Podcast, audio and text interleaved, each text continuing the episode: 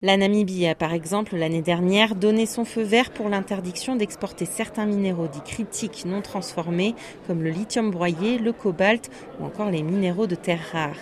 Isabella Chirchir est la commissaire des mines du pays. Comme la demande est élevée, nous estimons que nous perdons au change. Nous devrions récolter le maximum de bénéfices de nos minerais. Il faut désormais qu'il y ait un élément de valeur ajoutée, mais tout dépend de quelle étape on parle.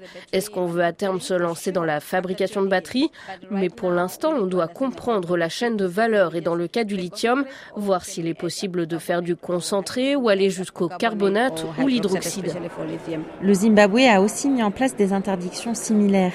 Elles ne touchent pas les contrats déjà existants et laissent la porte ouverte à des possibilités d'exemption.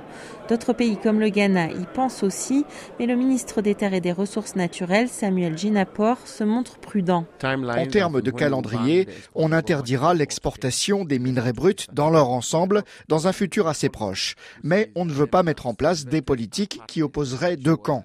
Les investisseurs sont des partenaires pour arriver à une situation gagnant-gagnant. L'État ghanéen gagne et les investisseurs aussi.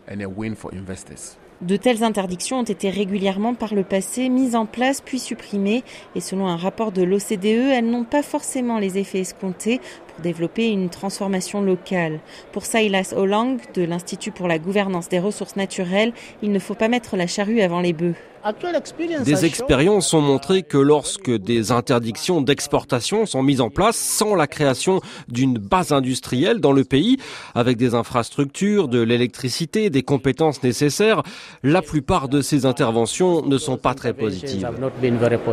À l'image de l'Indonésie, les pays prennent aussi le risque que des différends soient amenés devant l'Organisation mondiale du commerce.